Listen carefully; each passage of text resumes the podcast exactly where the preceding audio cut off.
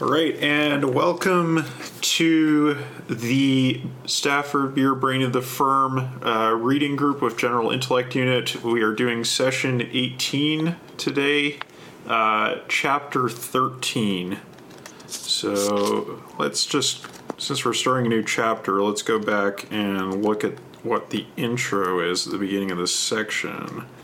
Uh, so Beer says, um, but in chapters 13 and 14, the reading experience is likely to be very different.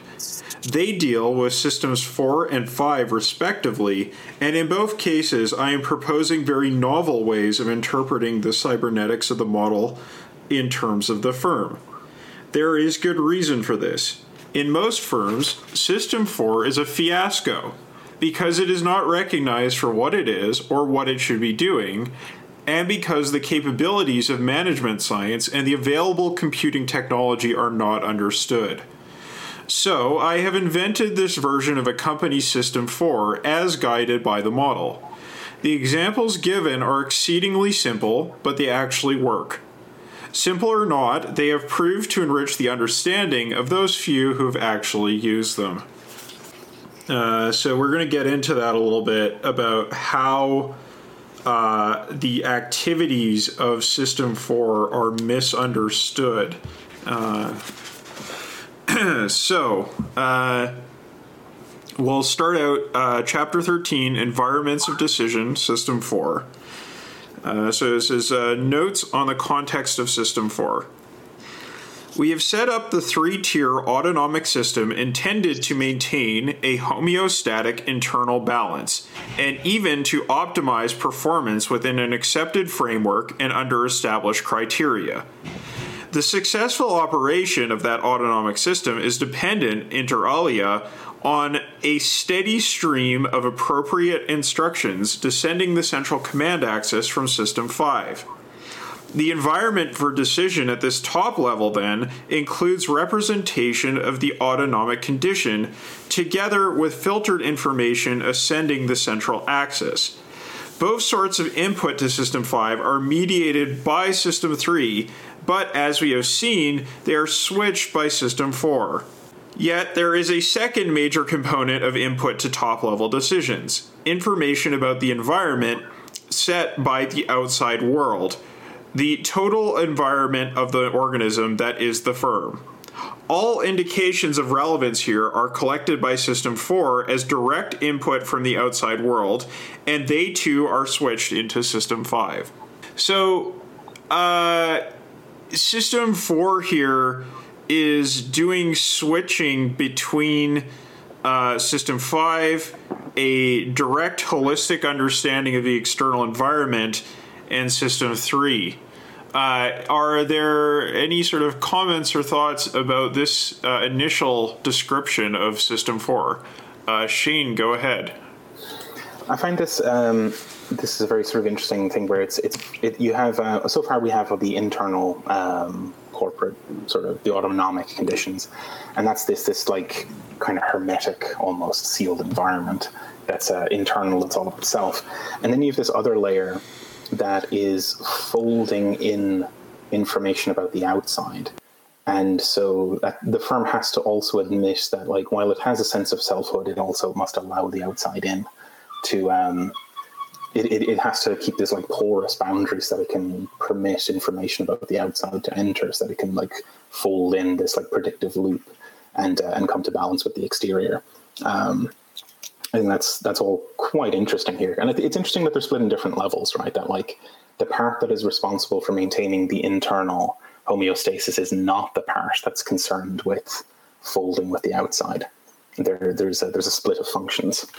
Right. Uh, the um, so the uh, System 3 is taking in uh, information about uh, the environment uh, from the System 1s uh, in their kind of like uh, departmental or particular uh, understanding.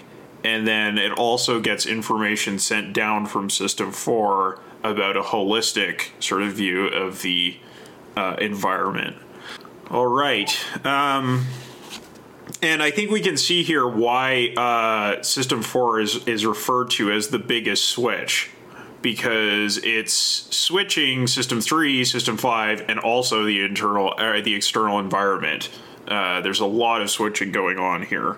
All right, so uh, these remarks are so far a commentary upon the elementary mechanism depicted as activating System 4 in Figure 27. The time has now come to elaborate this story, which we cannot do, as in the case of the lower level systems, simply by enlarging the box labeled System 4 and taking a closer look at its contents. In the first place, we have already stated the key features. But secondly, the way in which the switching is undertaken on behalf of the higher management which this system serves varies enormously. One possible approach to the design of the practical operation of this biggest switch is the topic of the rest of this chapter. But first, let us examine the context within System 5 of the System 4 design we must undertake. So we're we're examining the context of design from the perspective of System 5. In Figure 33 may be observed a simple enlargement of the box labeled System 4, which is the development directorate of the firm and its connections with System 3. But System 5 is now depicted in a new way, a way determined from the System 4 standpoint. So this seems to be kind of the opposite of what Beer said in the, the earlier paragraph. Uh, let's examine the context within System 5 of the System 4 design. Oh, I see. So, okay, so it's the System 4 perspective on System 5, not the other way around. It will be noted at once that a perspective drawing of the box label System 5 has been substituted for the familiar planar diagram. All the ascending information assembled and switched within System 4 is being registered in a sensorium, while the descending information is originated by a motor cortex. This is a brain like figure, and is worth comparing with Figure 7, where, long ago, we first met the anastomotic reticulum. Now, both the sensory and the motor representations of the real world in System 5 are generated by the activities of System 4. And the meaning of the irregular figure twice reproduced in the organizational box is precisely that it constitutes a representation of the same irregular figure in the external world. Were it not so, the organism would be in a state of hallucination its account of the world outside and its account of its own attempt to match that world must both actually coincide with it to a significant extent. Otherwise, the organism has gone mad. Uh, so in figure 33, we see uh, the external world uh, represented as this kind of irregular amoeba like shape. Uh, and then in the System 5 box, uh, we see on the one hand uh, the sensory uh, plate, so to speak, which is a representation of that, uh, connected by an anastomotic reticulum to the motor plate, which is also a representation of the external world. So it's sort of like, what is my situation? How am I acting in that situation? Uh, is what being is being described here. Uh, any thoughts on this section? Uh, Jake H. and then Shane. Yeah, I think you know, when I first read this chapter, I thought I was like, okay, I kind of get what System 4 is a bit more like he explains like an actual, like he's an actual example, the cyber like super control room future thing. Um, but then this, and so I thought, so System 4 is supposed to have like a representation of the the the whole corporation as well as the whole as well as like sort of the outside world that's interacting with it. But this is making it seem as though System Five has that, unless it's or or is it saying that like System Four is what builds that and like therefore has that also, but System Five gets that from System Four? Maybe I'm misunderstanding it a bit, but um, so I, I think it may be. Uh, yeah, it may be the case that uh, the circle that is depicted within that external world diagram uh, in the System 5 box could represent the uh, organism. Uh, because you see the the, the the the sort of ellipsis inside the System 4 box here is the model of the organization, and then that's kind of transposed onto the the irregular figure at the top. So I, I think that that's included in the, the in the model that System Five has.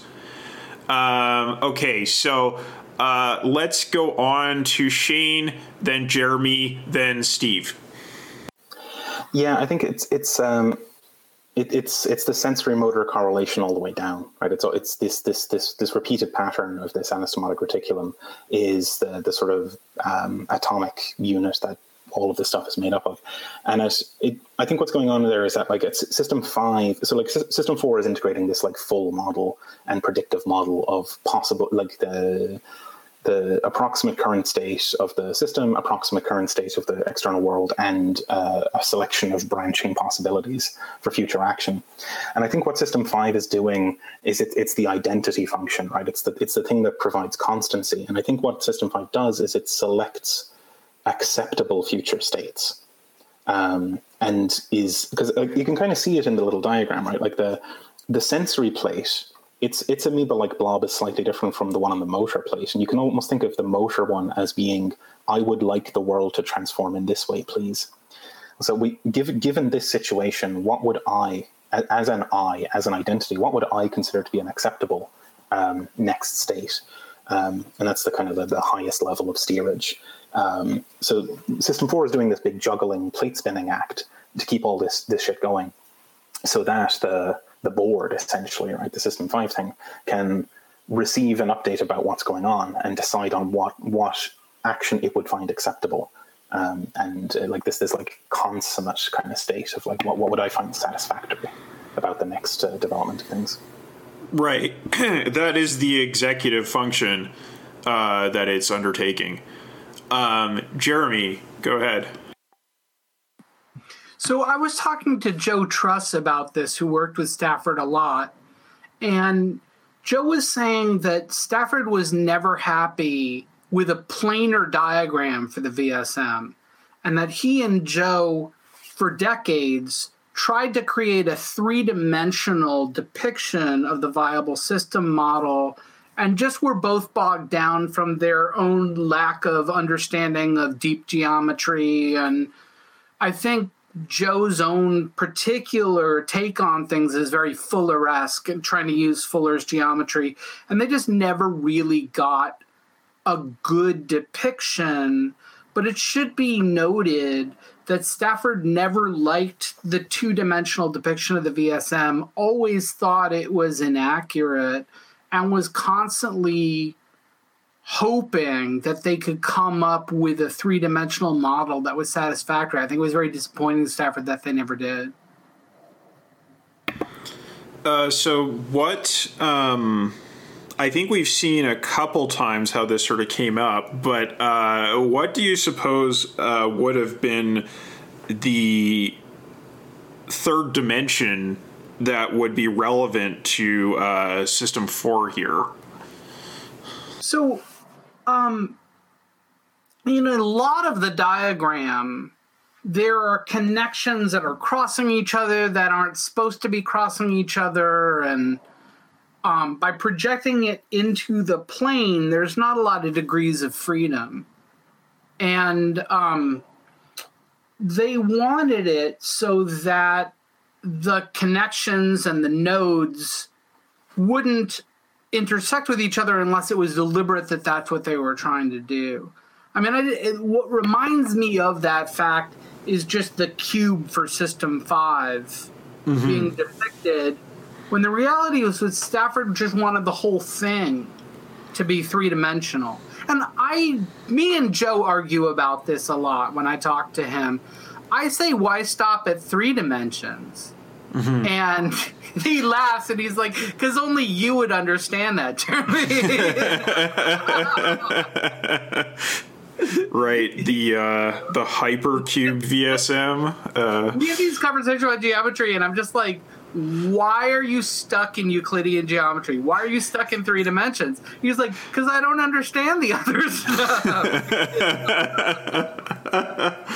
stuff. All right. Well, um, yeah, I look forward to the nth dimensional uh, VSM of the future. Uh, Steve, go ahead, and then Matt. Um, yeah, just a quick response to that before I say what I was originally going to say. I mean, he gets into it at the end of the chapter, right, in terms of the animated diagram. And, like, it seems like so much of it would be more elucidated just by that animated uh, dynamic diagram more than necessarily a third, you know, spatial dim- dimension. Um, I mean, I'd love to see that. It's, he's clearly well, I don't know how much to the extent it was done with Cybersyn because you know computer graphics aren't weren't what they are now. but um, you know, it feels like as we go through this, so much of it like trace the information as it flows through the system would elucidate this so much more than almost any other like spatial reconfiguration of it. Can, um, can I respond to that? Uh, sure. sure. Um, so the section at the end of this chapter where he talks about the war room is some of my favorite stuff in the entire book.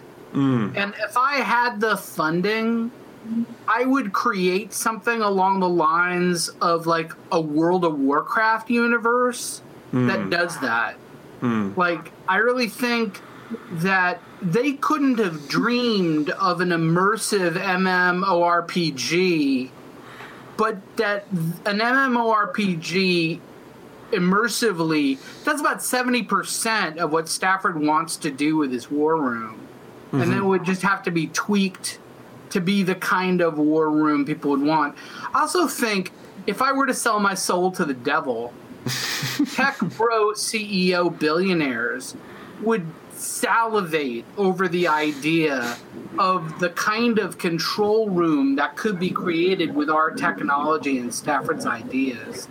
Um, and maybe you'd get this sort of like escalating penis envy of different tech bro CEOs being like, "Well, he has that. Why can't I have that?" kind of thing. um, but just and also Wired magazine would do some gushing, fawning, idiotic pay yeah, on yeah. to this, saying this is the way that corporations will be managed in the future without understanding fuck all about it.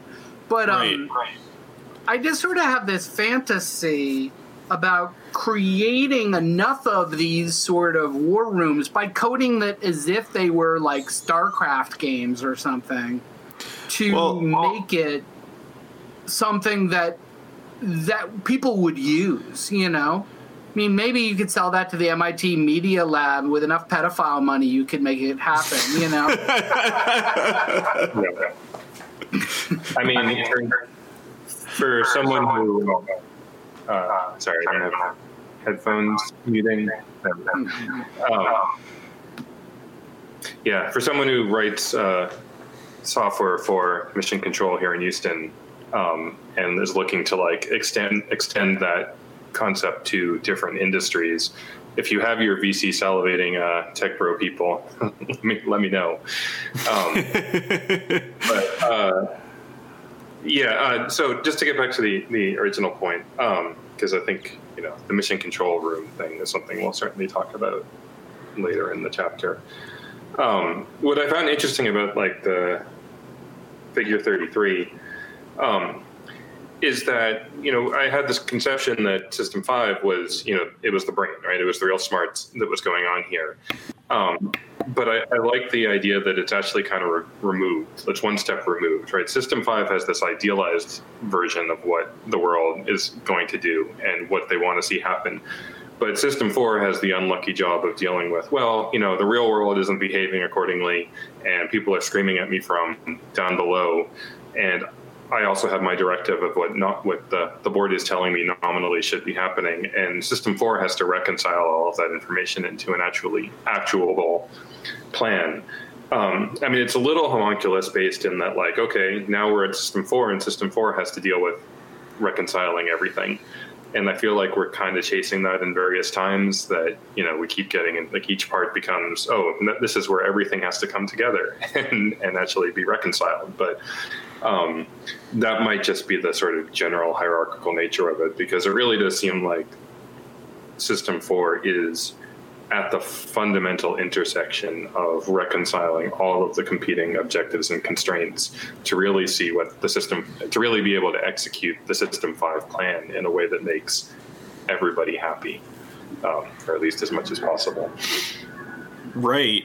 Um, definitely. Uh, I, I was just going to say regarding this idea of uh, online uh, uh, war room of the sort that uh, Beer's describing. Uh, you know, it just makes me think of like Star Trek Bridge Commander, right? Uh, that's VR, uh, very similar kind of situation. Just you know, you need to change it from being like a starship command situation to to something more like what Beer described. But basically, the the basics of representation and functionality are all there. Uh, anyway, um, Matt, and then Rudy.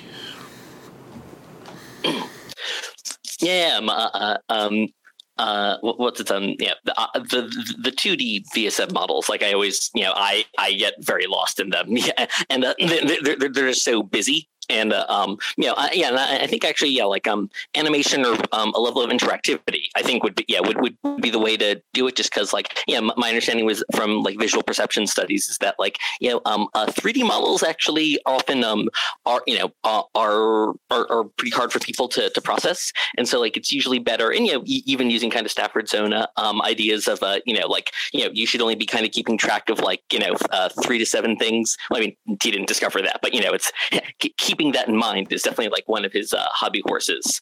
Is uh, um, you know, I, I think that that's worth keeping in mind. So like any given pane, you know, like should only have like you know, you know, uh, five five to seven like moving parts, and like you know, so you could see like a, a whole you know, um, a, a five point VSM, and then you know, like a, a click on uh, system four, and then you know, see like more connections and stuff like to other things. And uh, uh but I, I, think I think that would be like a um, a, less overwhelming way to like explore it. Um, and also just uh, r- r- r- random thoughts. I think um, I'm getting the vibe that like System Four is kind of like the highest level of um, management, and then you know, while System Five is is um, sovereignty. You know, like and so in Stafford's case, it's a it's a corporate board. While you know, uh, in uh, in Chile, it became uh, uh, you know it became the people. Right. Uh, yes. Uh, as as Shane described earlier, it's it's kind of the identity function. So it, it does make sense uh, that yeah, it could be the people because uh, there's an identity there. Um, now let's go to Rudy, uh, and then to Shane. You know, I'm just wondering because I remember Jeremy said a few weeks ago that system 4 was the most likely to collapse. And I think here we're identifying like where the core of the VSM is because if, it, if it's the most likely to collapse, and like Steve is saying, it's where it has to do all the switching, this is the one that's going to require the actual careful design and where most people fail to do properly.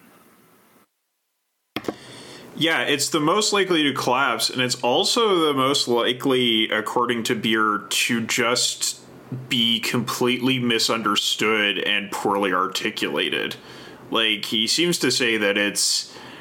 In most organizations, the existence of System 4 is largely implicit. Uh, and when it's when there are attempts to formalize it, it's uh, a complete disaster because it's misunderstood what it's supposed to do. So I think that contributes even more to its uh, propensity to collapse because uh, people don't even understand what it is. Uh, now, uh, uh, Shane, go ahead. I'm just going to throw it out there that maybe we could think of System 4 as the mind and System 5 as the subject the the, the self-identified languaging subject. So that there's there's a lot of like cognitive activity that's going on that the subject isn't aware of. And in some sense the the brain mind system is presenting the subject with a menu of options to choose from. And then the subject is deciding what which of those options it finds the most sort of uh, identifiable or like um, the ones that it, it, it prefers, right? Like, um, so I think yeah, system four is where all, pretty much all of the action is. Like a lot of the real narrowly sort of cognitive computational action is going on there, and this, the subject is a kind of gloss over the top that like holds together an identity by expressing a preference over time. Yeah, I think uh, I can sort of see a way in which that makes sense to me because, um, you know, in meditation, they talk about how the mind has an inherent propensity towards busyness and uh, overactivity. And you can understand if, if you know system four is analogous to the mind, uh, and it is the biggest switch, how it would have a propensity to overactivity because it's switching so many things at once. Uh, but uh, that I mean, yeah, that's an interesting point. Um, I yeah, I mean, I can see, see descriptive value to that for sure. Uh, okay, uh, let's let's continue reading. Um, next, the nature of the connection between the sensory and motor halves of the brain is the same as we met in figures 25 and 26, which ought now to be consulted. Okay. Go back and look at 25, 26 there's 26 which was the uh, 26 was the way in which the uh, two points can uh, develop uh, homeostasis between each other by way of learning. Uh, so that was the the sort of uh, homeostasis problem that Ashby came up with, and then Beer found a better solution to. And then 25 is the uh, corporate management with the uh, continuous compatibility over all six couplings of four major areas of concern internal sensory events, internal motor events, external sensory events, and external motor events. And so these all have to be reciprocally coupled to each other. Uh, so Beer is saying uh, the nature of the connection between the sensory and motor halves of the brain is the same as what we met in 25 and 26. So th- that those two plates in the in that uh, 3D cube at the top of Figure 33 uh, should be sort of reciprocally connected to each other uh, in the way that uh, you see in in Figure 25 and 26. At last, the story of the Central Command axis is complete. We have closed the homeostatic loop between sensation and action, between affect and effect. Here, at the at the very highest organizational level, is the firm's final attempt to say that what it does is derived from what it knows and that both halves of this homeostat jointly constitute a mechanism for surviving in an outside world which it understands and with which it interacts. So there's an, a sense in which. Um, there is that kind of like reciprocal understanding between uh, the sensorium and the motor plate, right? Uh, and that kind of like reciprocal or that reciprocity uh, between the two is really what closes the loop uh, between action and understanding. And that's what uh, constitutes the identity of the organization. Um, and uh, he also says it is the uh, closure of the loop between affect and effect.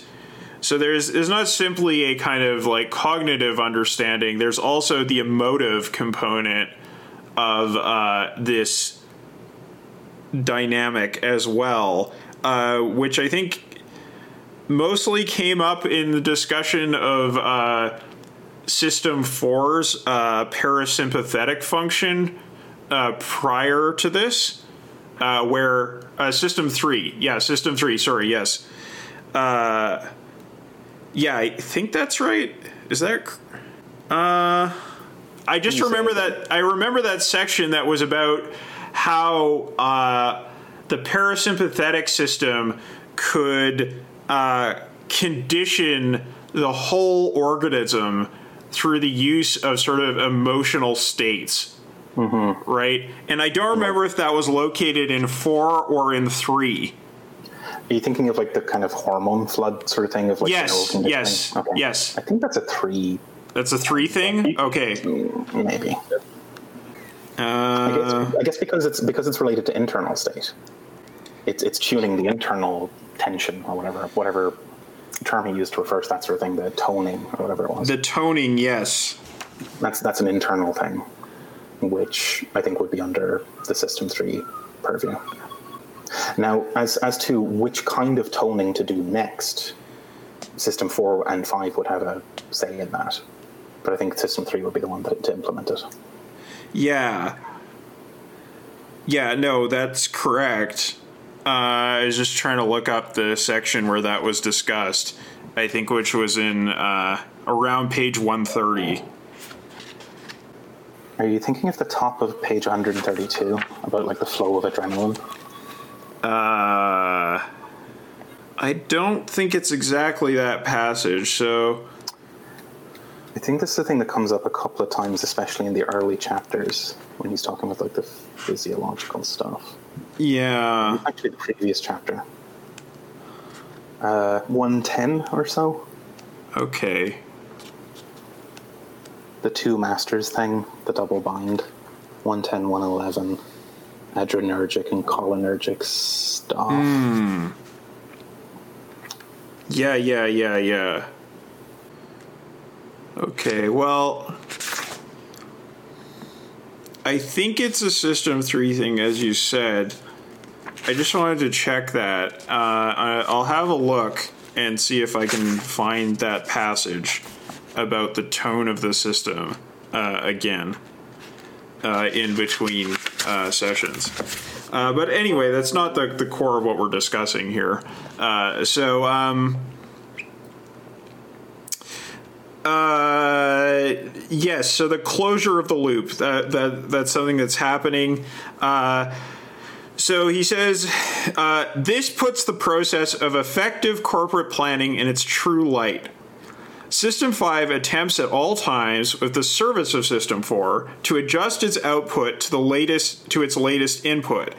And of course to the prognosis of change which the input sensorium is able to generate by rapid time simulation, which is called foresight in other parts of the cortex.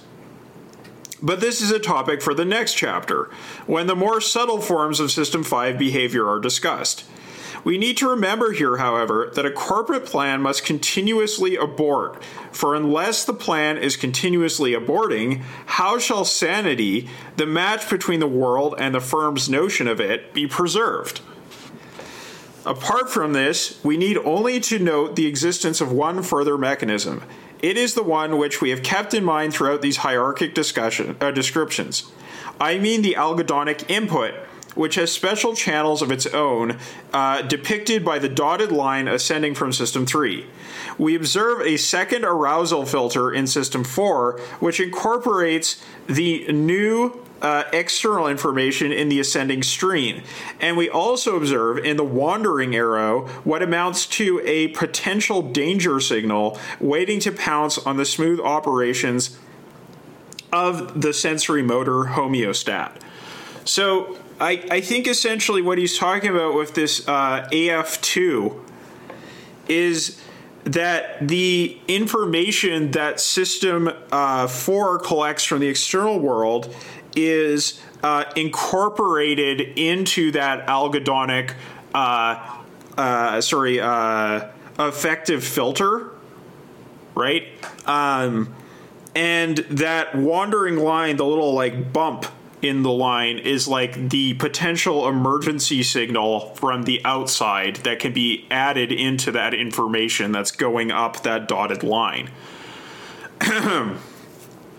Uh, okay, so let's go to uh, Jeremy and then Steve.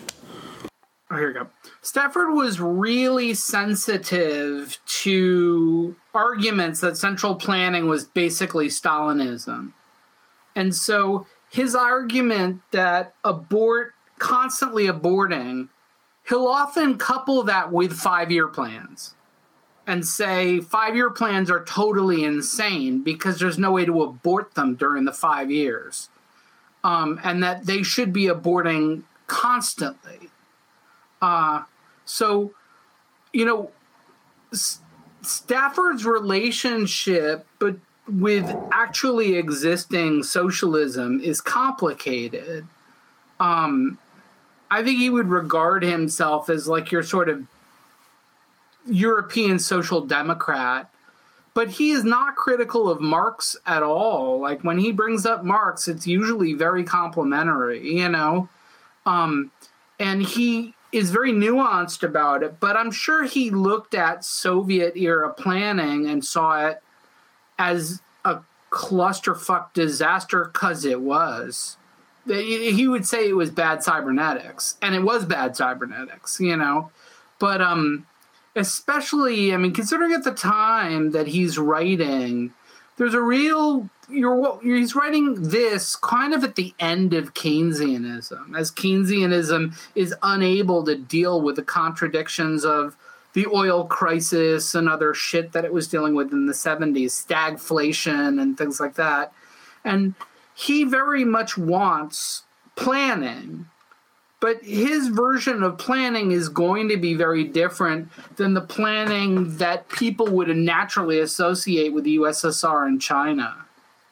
Um, so he really, in this, is trying to tell you by coming up with the motto abort often, that is the way to plan. To have plans that are guaranteed to abort over and over and over and over again you know, it's a lot like iterations in agile methodology. But his idea is that you can like pull the Kanban plug at any time.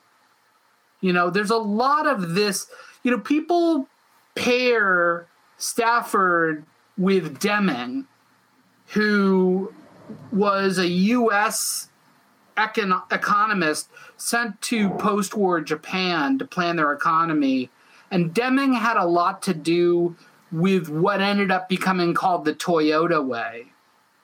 And so I think it's a worthwhile exercise I have no time to do to read Deming's books and see how they compare to Stafford because he gets compared to Deming a lot.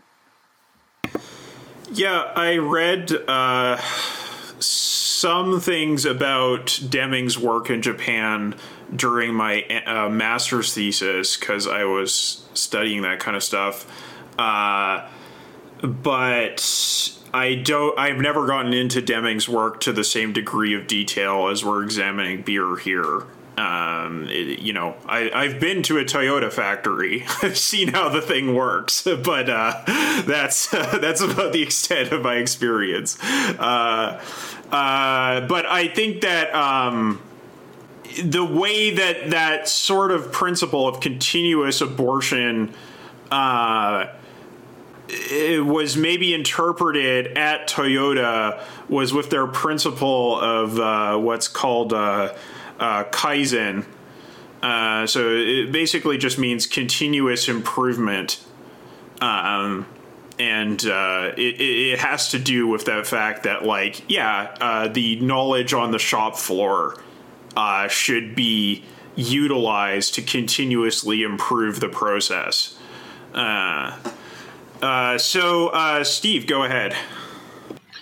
Um, yeah, no, absolutely. And I was wondering why, like, using the phrase, or using abort as opposed to like adapt. You know, I wonder if that has more to do with the sort of political maneuvering he's doing in the in the way that um, Jeremy's referring to. But yeah, I mean that also makes me think, especially what you just said, Kyle. Like, um, you know, what seems like it, and I put this in the comments. Like, well, we talked about the analogy of Git being system two or having a system two role. You know, it seems like the agile sprint where you can do that iteration and adapt accordingly while still trying to satisfy the ultimate customer goals is really what like the role of system 4 like it seems to be an analog- analogous uh, situation. Um, but my my point of uh, that i wanted to just to talk about um, is really more of a question. Like with figure 32 from uh, system 3 um, you know, clearly system or figure 32 and figure 33 could be superimposed on each other uh, fully. Like, like one of the few times that actually happens in this book.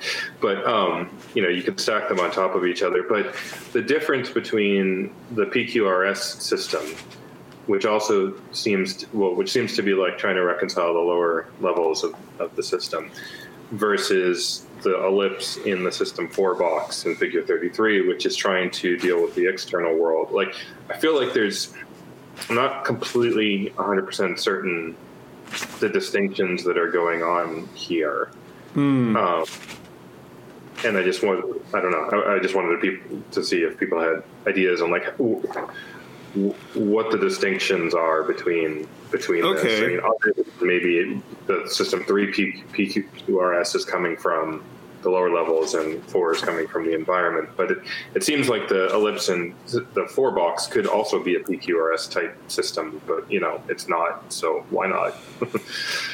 Uh, right. So um, I would say that one distinction that kind of jumps out to me right away is that the relationship between the ellipse in uh, figure 33 uh, and the arousal filter 2 is not as rich as the relationship between the PQRS box and System 2.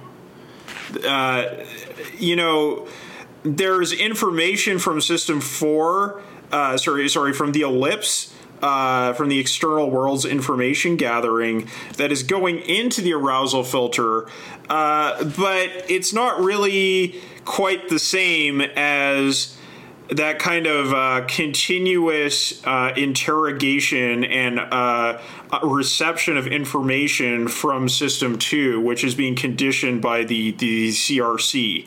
Like I, I sense, I get the the picture that that is like a much more kind of um, rich uh, understanding that exists there, whereas the arousal filter is kind of meant to be something that's very like, uh, you know, terse, right? Like, what's the like? Is there an emergency? What's the emergency? Right. Whereas I feel like the System Two connection has a lot more information going through it. Um, now, uh, we also don't have a System 3 star analog happening in uh, System 4. There is no System 4 star, right? Uh, there's the arrow going down, but that that corresponds to that central spinal column in figure 32 right it doesn't correspond to uh, the uh, system 3 star the ag function uh, so i believe that uh, according to the description that goes later in this chapter uh, system 4 can request further information but it's not going to actually request audits it, because it's not meant to deal with that level of detail. Uh, he says that that's kind of a, a, waste of time for System 4. It shouldn't be engaged with auditing.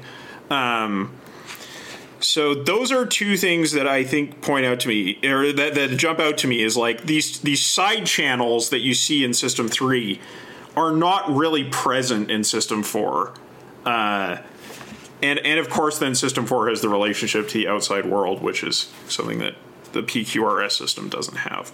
Uh, okay so other thoughts. Uh, go to shane Yeah, I, think the inside-outside distinction is probably the more important one. So, like, I mean, these these are similar because they're all dynamic servo mechanisms. Like, that's that's the general pattern. Like, the servo mechanism mechanism is the, the electron of this of this physics, right? Um, System three gets to control and even command the internal mechanisms. But System 4 doesn't get to do the same thing with the outside. System 4 is confronted with something that is not itself. It is, it, it, is, it is staring into the abyssal horror of an external environment that it has realistically very little control over. So the, the organism has control over itself to some degree, but it, is, it has much less control over its environment. And System 4 is kind of tasked with something quite different. It's, it's even its way of interrogating the environment is going to be quite different from the audit that System 3 is going to do because the System 1 units are related to System 3 in a way in which they are obligated to respond to those audits. But the external environment is in no obligation to conform to the organism's expectations whatsoever. There is something radically exterior about all that stuff. That and then yeah, then System Four has to do this wild plate spinning juggling act to keep all of this stuff in check against a uh, potentially hostile, potentially quite chaotic external environment. Uh, that it that it just doesn't it just doesn't have a steering wheel it can grab and, and turn. Uh, it, it, can it can steer, but at a meta level, right? Like this, the whole point of this like higher control intelligence thing is to steer the organism through the environment. But there's no steering wheel on which you can just grab and turn the environment. Right. Uh, yeah. Definitely. Um, it, it's. Uh, I, I mean, I think we're going to get into this a bit more when we look at the the sort of proto cybersyn example that that comes up later. Uh, one one more thing that I forgot actually the, the, the reason I put up the hand uh, before, but um, on the planning thing, I kind of get the impression I'm, I'm, not totally sure where I got this impression, but I think with the the abortive plans thing, I kind of get think that like what Stafford is trying to get us to do is to have like multiple and contingent overlapping plans, and to like bomb out of the ones that don't seem to be working. Because I think for, for any given scenario and any given trajectory, there are multiple plans that would account for the tra- trajectory, and you have to do this like dynamic uh, adaptive sort of thing of like kind of I guess the, the, similar to the way the sensory system works overall, right? That there's these kind of multiple hierarchies of uh, uh, contingent sort of sensations, and like you know, the, the, the, organism sort of projects an expectation of the scene that it, it, it thinks it's going to see, but then it sees a green cup instead of a red one and has to update the thing. So you've, you've got kind of it's kind of like a let a million plans bloom sort of thing. You have these overlapping virtual plans that get concretized as as they move and I think the, the, the, word abort is important instead rather than update or, or like adapt because like you know adapting a plan I think it, it, sort of suggests more that you're going to keep the plan you have and make reforms to it rather than like kind of dynamically obliterate and switch out plans and make make radical adjustments. Yeah, I think it's just a point of emphasis, right? That as you're saying, if it's adapting the plan, that kind of implies that there's like some kind of original validity to the plan and it just needs to be modified. But aborting the plan is like, oh no, we, we misunderstood the situation. Like, we need a different plan. Uh, so just, I don't know, like, as Jeremy was saying, like, it might be a point of contradistinction with the five year plan method that, like, yeah, the five year plan could be uh, adapted, and it, it, in fact, it was constantly being adapted because you know five year planning was untenable. Uh, but um, there was a sort of authority to it that was, I guess, like a kind of a, you know like sort of Zizekian ideology function that's like you know even like even like even though uh, you know the actual father you have is uh, kind of ridiculous and and failing all the time and you know uh, not really on top of things uh, you still have like this patriarchal function uh, there's like the ideal father that still must be respected, even if your actual father is a complete mess. Uh, and and I think with this sort of abortive approach, it's like, well, no, maybe that person just doesn't need to be in charge. Uh, yeah, and like with the Soviet Union, I mean, even when we looked at that stuff with Tom, right? Like it's it's that they did update their plans, but what the, updating them just meant them made the plans spiral further and further away from reality. Like there was, yeah. like dynamic adjustment is actually not enough. You have to have like a kind of reality test and a sort of uh, ability and willingness to just throw the shit out instead of like, well, you know, Comrade Stalin said this is gonna how it, this is how it's gonna be, so I'm gonna draw a line under this thing instead, and, and like that's just going to make it fucking spiral out of control, which it did, you know, um, predictably. Right. Uh, okay, so uh, Jake and then Jeremy.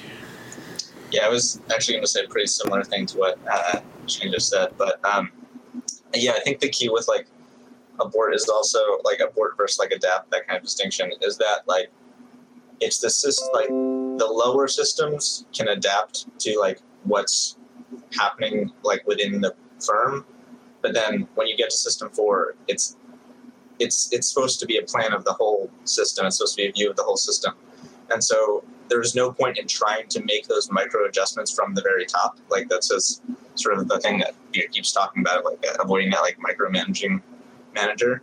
And so it's like, yeah, sure, you could try to adapt like the plan that you have when you know you find out that the material you need for this one system one is actually not available or cheaper or like uh, can be replaced by some more advanced thing, more advanced technology. But it makes much more sense to take in that new information, like like you just said, and and then formulate an entirely new plan because the reality that you're operating is is different.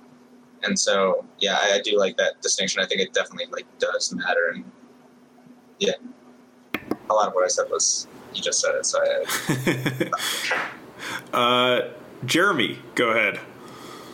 I, I, don't. For all you Soviet history nerds, um, there was a movement called the Stakhanovite movement in during peak Stalinism, where there was a guy's name was Alexei Stakhanov, who was a miner, and he just made something insane like 300 times his quota, and became like a hero of socialist labor, and it became a thing where the Stalinist party was said workers should be like Alexei Stakhanov, and there should be prizes for people who completely decimate their quotas and come up with multipliers of their quotas. And they had special medals for these people and they were celebrated. Stakhanov ended up becoming this big celebrity in the Soviet Union under Stalinism. And it's just fucking perverse. And it, I don't think Stalinism had a way of of evaluating whether Stakhanovism was the right approach. I mean, they absolutely were like full steam ahead, do more Stakhanovism, but I think it's something that any system should regard as a deep pathology.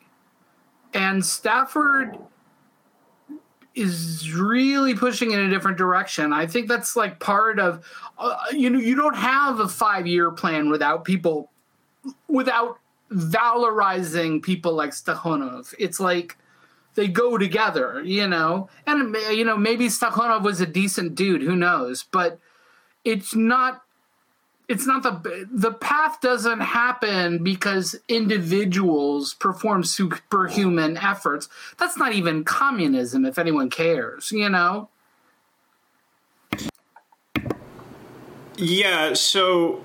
Uh, that really went along with this idea of uh, exceeding the quotas of the five year plan. Like, uh, you know, which a lot of this stuff just had like a legitimacy or propaganda function, right? Where it's like, nice. Uh, Jeremy is currently holding up a Soviet medal. Uh, is it the the hero of socialist labor? Yeah. Okay, excellent, great. Um, uh, but yeah, you know, they, they had this idea that like we want to continuously exceed our quotas because we're just like we're doing so awesome that it's even better than we expected.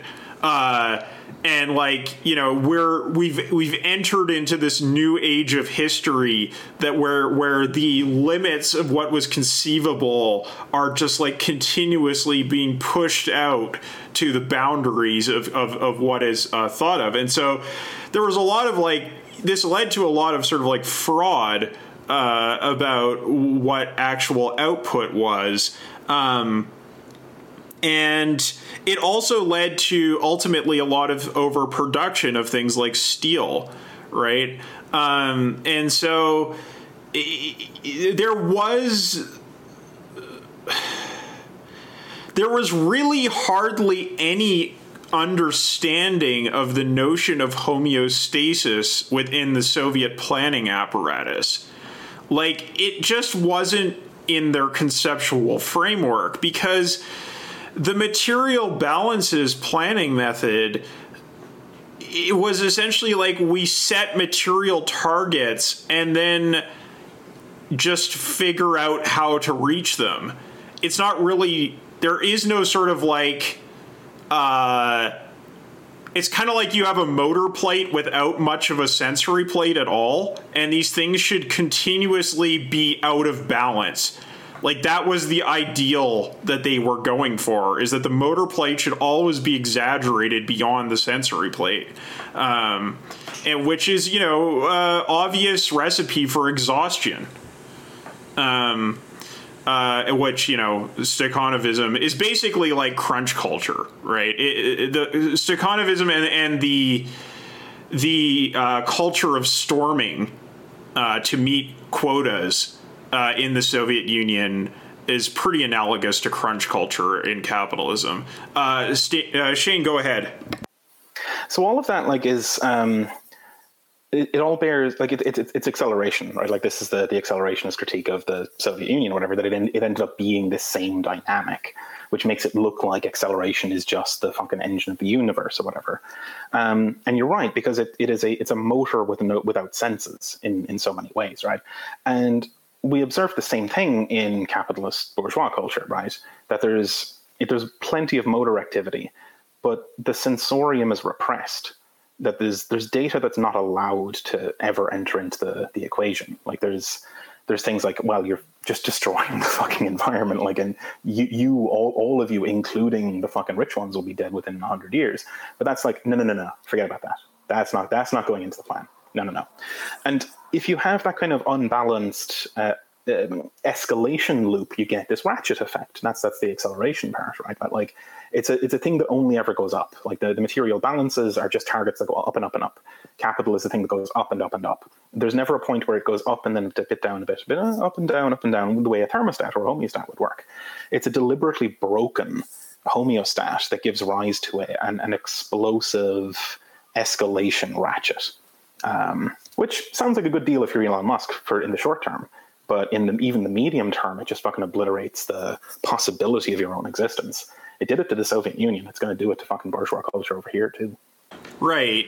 Uh, you know, again, which is sort of why so many uh, capitalist states are really struggling to come with, to grips with the idea of like COVID, right? It's just like, oh, we need a sensory plate. oh, we need to we need to do something other than increase production. Okay, uh, yeah, all right. Uh, okay, so uh, how are we doing for time here? Uh, we are. We're about an hour, I think. Uh, here we go. Yeah, that's correct. Um, so uh, let's do one more section and then we'll wrap it for today. So, notes on the corporate model in System 4. Remember that there is always a System 4, even if it is not identified in quite the form specified here. It will always be found as that set of activities may be disseminated which feeds the highest level of decision making. We may then say that System 4 must contain a model, some model of the corporation. There is no doubt also that this model may be disseminated in separate chunks of cognition around the firm, rather than being cohesive and well formulated. Certainly, no one may think of it or refer to it as a model, but it must be there. If it were not, the senior management would have no idea what sort of firm they were running. Their idea of the firm, to put the matter in its least scientific terms, would be this model. Let us try to make a more scientific version of such a model explicit in a diagrammatic form which would be recognizable to a businessman. Suppose a corporation intends to set up a new company as a subsidiary. The sources of capital are twofold money may be available from the corporate surplus, which is to say, from the profits of other companies within the corporation. Secondly, money may be obtained by borrowing. The new firm will process this capital input according to its commercial plans and produce two kinds of output earnings and depreciation. Between them, they constitute the cash flow of the new company over any given epoch. This is in turn divided into three tax, the dividend uh, payable to shareholders, and capital usable by the corporation for other purposes. Again, still simply, this latter resource has two sinks reinvestment in the new firm itself, and money apportioned to other corporate needs. At, all of this is shown in Figure 34, where time is unfolding from left to right. The little diagram shown in Figure 34 is of a kind often represented to businessmen by their advisors. But what happens to this corporate model at the end of the first epoch when reinvestment occurs? The diagram we have been given is no longer of any use because the reinvestment itself has run off the page on the right hand side. Thus, it is that the p- picture has to be redrawn for a second epoch, for there is a new input on the left the assets generated by reinvestment. And indeed, as the new business settles down into some kind of equilibrial uh, behavior over the years, uh, yet a third diagram will be needed. In this, most of the input will derive from the output, or should be it should be the previous output, uh, is, is what is meant there. All this means to say that we do not have a very effective corporate model. The three pictures are satisfactory as far as they go, but clearly they do not represent the total dynamic of the business. If they did, there would be no need to reconstitute the entire picture every time the business changed its habits as a consequence of its growth towards maturity. We can immediately do better if we consider the firm as an adaptive system. Reinvestment is now a feedback loop operating on a time cycle which may be studied in terms of the control engineering concepts put forward in Chapter 2. A decision to reinvest passes around the system as a blip. It is a step function. The lagged return on this investment is a smooth function over time generated by the total behavior of the business, which may now be considered as a high gain integrator. This means we are making synergistic use of our assets and amplifying them. Figure 35 shows the new version of Figure 34. So we see here a uh, feedback loop that has been added to the diagram. Now we can see the control loop which governs the reinvestment of funds. As usual, it is assumed that there already exists a basic plan that will generate this investment. What matters is that we should be able to monitor its performance so that the plan may be continuously adapted. There are two very important cybernetic notes to make about the situation now depicted. Firstly, because we are now considering a dynamic situation with appropriate feedback, the model is adequate for all stages of the new firm's growth. At the start, no feedback exists because no operation exists it follows that the entire input, input capability must come from outside the system, just as was seen in the case of Figure 34. Now, the firm, still depicted as a high gain integrator, uh, operates on this input. That is, it performs the operation f of s, or f of, sorry, lowercase f of s. As uh, outputs in terms of cash flow mature, the reinvestment loop is activated in accordance with the plan made at the start. But what the model is now telling us very clearly is that any rigid plan, however well conceived, will not produce the goods unless it is continuously modified. That is because the operation lowercase f of s is subject to external perturbation not shown in the diagram, as well as to the perturbation of its own basic input. And if we require a steady, or better still, an according to plan output, then a highly ingenious mechanism will be required on the feedback loop itself to modify correctly the error signals. This mechanism is shown in the box marked uppercase f of s, or capital F of s. It is precisely the corporate planning function of the enterprise.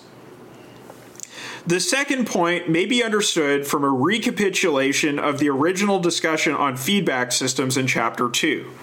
We saw there consult figure 8. So, figure 8 is page 34, uh, which is basically the same diagram. Uh, kind of. Yes. Yes. It's the same diagram, uh, just flipped over without uh, two inputs. It's just one input. Um, how, in a high gain situation, negative feedback comes to dominate the input signals. This is why the new diagram in figure, figure 35 does not have to be redrawn for a firm which is just starting, a firm which is gathering momentum, or for the mature business. The whole process is governed by the dynamics of the servo mechanism we have already drawn. At the start, nothing happens on the feedback loop. Everything is governed by the input I. In the second stage, the error signals processed through capital F of S begin to modify the uh, input via E. So this is in uh, this is in Figure Eight. We see the the uh, or or it's also in Figure Thirty Five. Both of them have this. It's just uh, Figure Thirty Five doesn't have the I. um, much later, the perturbation of I ceases to matter at all because the feedback itself is now dominant. If we take these two points together, we can see how the complex process of reinvestment in the business conditions its survival. Businessmen know about this very well, although it is often convenient for them to pretend they do not and to take a short term view. Secondly, the activity which represents the feedback transfer, capital F of S, is corporate planning. This is the very adjustment activity which modifies or continuously aborts the plan enshrined in the operation of I on F of S. Moreover, this so called planning process is not at all a matter of sequentially aborting every plan which the management supposed itself to have underwritten. The statements in the last paragraph can be read as banal. Alternatively, they are explosive statements. Certainly, the world of business knows that reinvestment is necessary, and certainly it knows that plans are subject to modification. So much for what is banal. Now, take a look at the dynamite. The image of the firm in the city, capital C city, so City of London, uh, with the financial journalists and hence with the shareholders is settled in the main by the absolute value of the output. Comments may be passed on the extent to, to which this output, if unfavorable, is as a matter of fact geared to long term intentions, and this is an attempt to measure the effectiveness of the whole managerial control system. But it is easier for commentators to play down the importance of the company's long term plans and to make snide and rather gastronomical comments about pie in the sky and jam tomorrow. It is also, in the second place, true that commentators will usually observe the process of reinvestment as a recognition of the need to, quote, plow back profits. But they know nothing of the intricate corporate planning processes going on in the box marked capital F of S. It would be amiable to say that this is because such information is one of the firm's best kept secrets. It would be more truthful to say that this corporate planning work is simply not being done. All right, any thoughts on this section? Uh, Shane and then Matt. I love this. Yeah, this this whole fucking section is great. But like, I love this bit at the, the back here about this like lobotomized um, planning sort of thing. Right, the, the, plan probably isn't even there. Um, I did have want to talk about the. It, it, it's back a couple of pages now, but the, the, thing about like System Four has got to be there, um, even if it's diffuse and sort of um, not terribly well integrated. I like really sort of weird experience this directly when I worked for um, a software development for a government agency where weirdly like some of the junior engineers ended up being the sort of like brains of the outfit in strange ways because the the sort of corporate planning stuff was so abysmally bad. And like one anecdote that sort of really illustrates this that like we're building out this huge new project, and of course, they want to do this integration testing thing. So we're talking about like setting up a systems integration testing environment, or SIT, or you know, the the, the colloquial shorthand for this is SIT. The SIT environment, right, is going to be set up, and oh, it'll be ready whenever, and this sort of thing. And uh, you know, myself and this other guy, John, were sort of in the loop on a lot of this stuff. But why? Because we were junior engineers who seemed to know what they were doing. I guess uh, people come to us and tell us things. But one day, like people kept coming over and being like, "Oh, you know, the sit environment is going to be ready for Friday," and then somebody else would trundle over and like these are these are managers, these are fucking like way up there sort of people. They're like, "Oh, you know, and that this the sit environment will be ready next Tuesday," and then John and I just l- turned to look at, at each other and we go, oh, "Catastrophe! There are two sit environments. One of them is SIT and the other is CIT, and nobody else has spotted the difference." And so we were like, "Quick, run!" and like be like, "You spell sit. And he's like, SIT. And then go over to this other guy, you, you spell it. CIT. You fucking people talk to each other quick. Because you you've all got your fucking wires crossed. And you don't even realize it. And it took two junior fucking dickhead engineers to, to figure this out.